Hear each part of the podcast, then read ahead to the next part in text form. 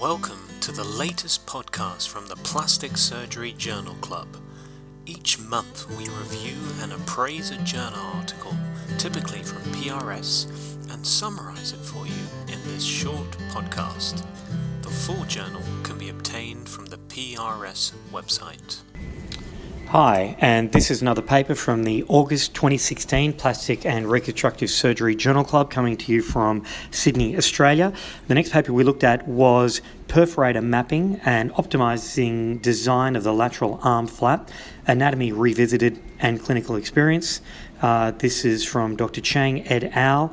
Uh, from both uh, Texas and Lebanon, and it was published in the August 2016 PRS. So I'm with Dr. Constant van Schakveit, who's one of the registrars here uh, at St George Hospital. So, Con, what was this paper about?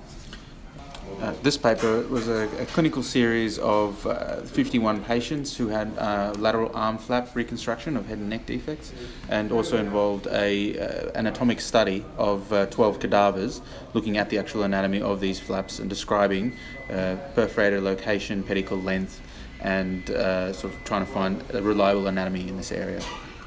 Uh, the surgical techniques used here was, first of all, 12 fresh cadavers were dissected. Um, by, both arms were dissected um, after injection with latex, and uh, then perforator location, number, and pedicle length were just mapped. Uh, in terms of the, uh, human studies, the, the, there were 51 sequential patients who underwent lateral arm reconstruction. In those patients, uh, the perforator location and uh, number were also mapped, but in this, we also were able to look at the diameter of the artery and veins uh, intraoperatively. And main, sorry, main findings in this uh, group was uh, that bilateral perforator systems were usually symmetric or always symmetric in the cadaveric uh, dis- dissections. Five out of 12 had three perforators, six out of 12 had two perforators, and one in 12 had one perforator. Um, only five out of the 56 perforators had a short intramuscular course, so almost all of them were exclusively septocutaneous. Um, the first perforator, which was numbered A, was found 7 centimeters from the deltoid insertion. The second perforator B was found 9.9 centimeters from the deltoid insertion, and the third C was found 11.8 centimeters from the deltoid insertion, and the average pedicle length was 7 centimeters. And this data correlated almost exactly uh, with the uh, patients who underwent these free fla- uh, these flap reconstructions. Um, the average arterial diameter was 1.7 millimeters, and the average venous diameter was 2.5 millimeters, and there were no flap losses, and the donor site morbidity was almost none. Um, in conclusion, the uh, the lateral arm flap could be a useful alternative when forearm or thigh flaps are not available. Um, they've shown that perforator anatomy is relatively reliable and that there is minimal donor site morbidity. Uh, I think the consensus in the group was that although this flap is relatively uh, useful as a secondary option, it wouldn't be a primary one, still due to uh, the short pedicle length and uh, the thickness of the flap itself for the t- types of reconstruction they normally get used for. Yeah, I think one of the issues uh, I had with the study was their description of the anatomy.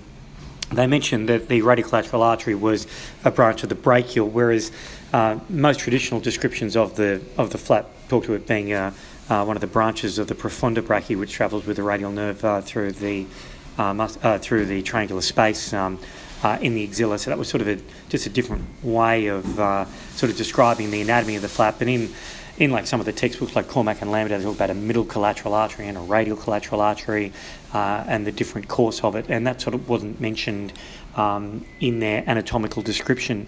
Uh, certainly, yeah, the consensus of the group was actually pretty much what they also said in the paper was that their preferred option would be a radial forearm, but uh, that the lateral arm, you know, can be an option in some patients. And, and anecdotally, you know, I completely concur that sometimes the artery can be particularly small uh, and the pedicle length can be disappointing.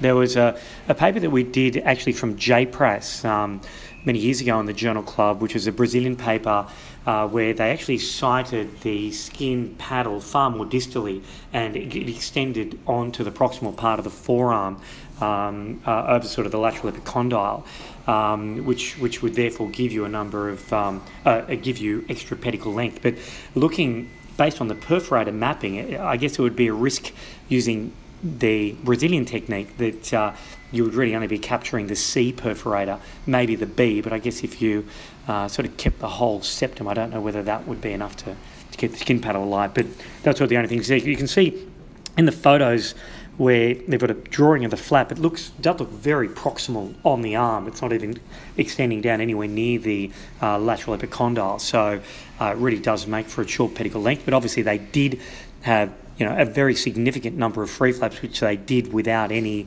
uh, flap losses um, or or obviously any uh, damage uh, to the radial nerve. But that was an excellent summary, summary Con. Thank you. Thanks. Thank you. Thank you for listening. For more of our podcasts, head to soundcloud.com or subscribe to us on iTunes and search Plastic Surgery Journals. Remember to like us on Facebook and follow us on Twitter.